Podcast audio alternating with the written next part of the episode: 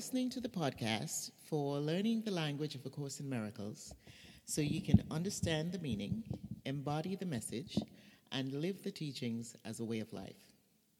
Welcome to episode 48 of this podcast. I'm your host, Reverend Jennifer McSween, creator of this podcast, and the Course in Miracles practice coach for taking those who are studying the course from information to application.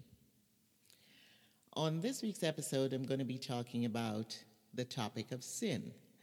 Now, I said at the beginning of these last few episodes that I would be addressing topics from the Manual for Teachers section of the course because the manual summarizes some of the most important themes, some of the more important, I should say, themes, principles, and of the text, and focuses on the meaning of being a teacher of God, what it is that A Course in Miracles is teaching us to do.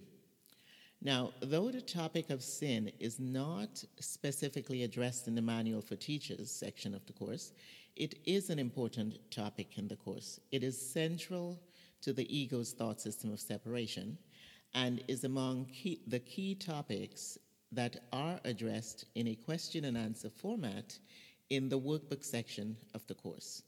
And it comes under the heading of exactly how it's stated what is sin? Understanding what sin really is is essential if we want to effectively practice what the course is teaching and to successfully undo the ego's thought system. Sin, by the ego's definition, is not only real, but is what defines the world. It is the ego's proof that the separation did happen. So, from the perspective of the world, which is nothing other than the ego's thought system showing up in form, sin is not only seen as real, but also as the inherent nature of humanity. Sin is really defined as a violation of God or an attack against God, something that affects, changes, or even annihilates God, and by that reasoning or that line of reasoning, everything that God represents. Since the physical world or the world is a physical representation of the idea of separation, meaning every aspect of it reflects the opposite of the oneness, the wholeness, and the peace that defines God, the world is the evidence of the ego's story that the separation happened, that we did it, and it was an attack on God. This was a sin, and therefore we are guilty. And believing the ego story, we see ourselves as sinful individual human beings that offended God. And, you know, we may vehemently deny that this is the way we see ourselves, because except for certain religions that speak matter of factly of mankind as the product of sin or sinful creatures, we're not even aware on a conscious level that we're holding this underlying perception or rather misperception of ourselves as sinful and, sinful and guilty. But if we were to examine our thoughts, though, most of us would find that on some level we feel we have to keep ourselves in check in different ways. Um, one of the ways is that we feel if we don't keep ourselves in check, we would behave in unkind, unloving, maybe even cruel ways, not only to each other, but that might also be offensive to God. Or that if we don't keep ourselves in check, you know, we will literally sit around and do nothing and be worthless and unambitious and literally just occupy space. You know, I actually remember having a client at one time who was so rigid with themselves and they made these long lists of literally to do's and to accomplish. Talk about, you know, it's like a bucket list for life that was a had to. And they really felt they had to check off everything on that list in terms of accomplishment. And in addition to accomplishing it perfectly, they had to do it. And, you know, I, I remember asking, you know, well, why are you so hard on yourself? Why do you feel you have to keep on doing and doing and doing? And uh, she responded by saying, well, if I don't, I, I don't trust myself to not be ambitious. I'm going to be unambitious and literally be unaccomplished.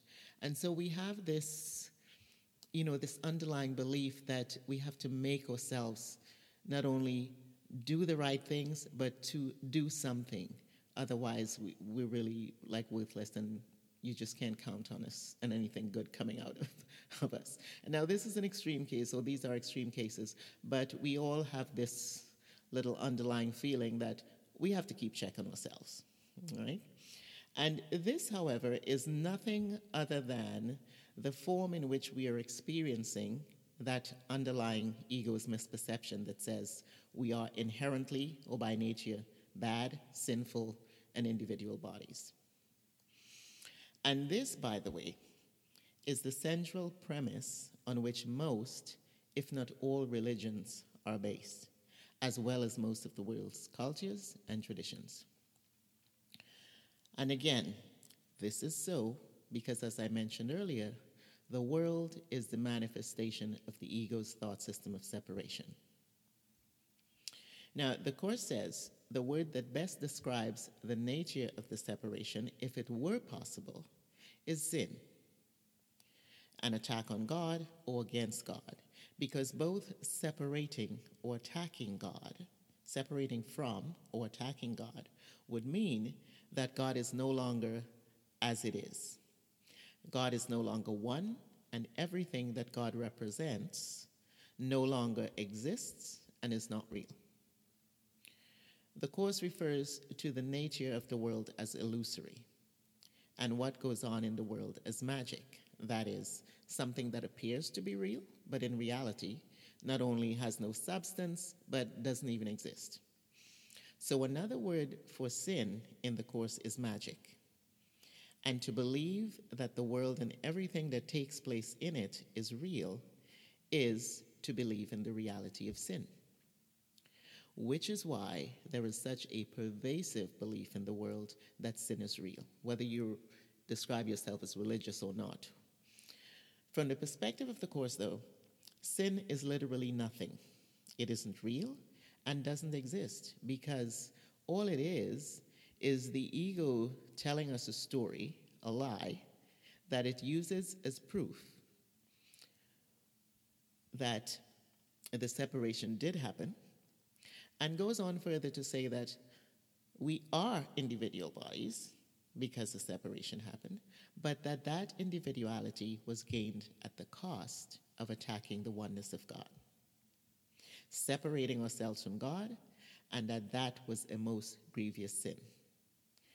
So, according to the Course, when we believe this story told to us by the ego, it leads to immense guilt and it is this thought of guilt in our minds that then gets projected outwards onto and into different forms and appearing in our bodies, objects, and other people in our lives and in the world. This is responsible, this thought of guilt is responsible for all the sickness and dis-ease and conflict we have in the world with our bodies and with each other and in the world. So, sin, or rather the belief in sin, is really the source and substance, the thing that defines and gives validity to the body and everything that seems to take to make up or take place in the world. In other words, the belief in sin bears witness to the ego's thought system as the truth or as what is true. In paragraph three, under the heading of What is Sin in the workbook section of the Course, it states what can be described as the ego's testimony to, to sin in the following words. It says, Sin proves, and proves is in quotations, God's Son is evil, timelessness must have an end, eternal life must die, and God Himself has lost the Son he loves.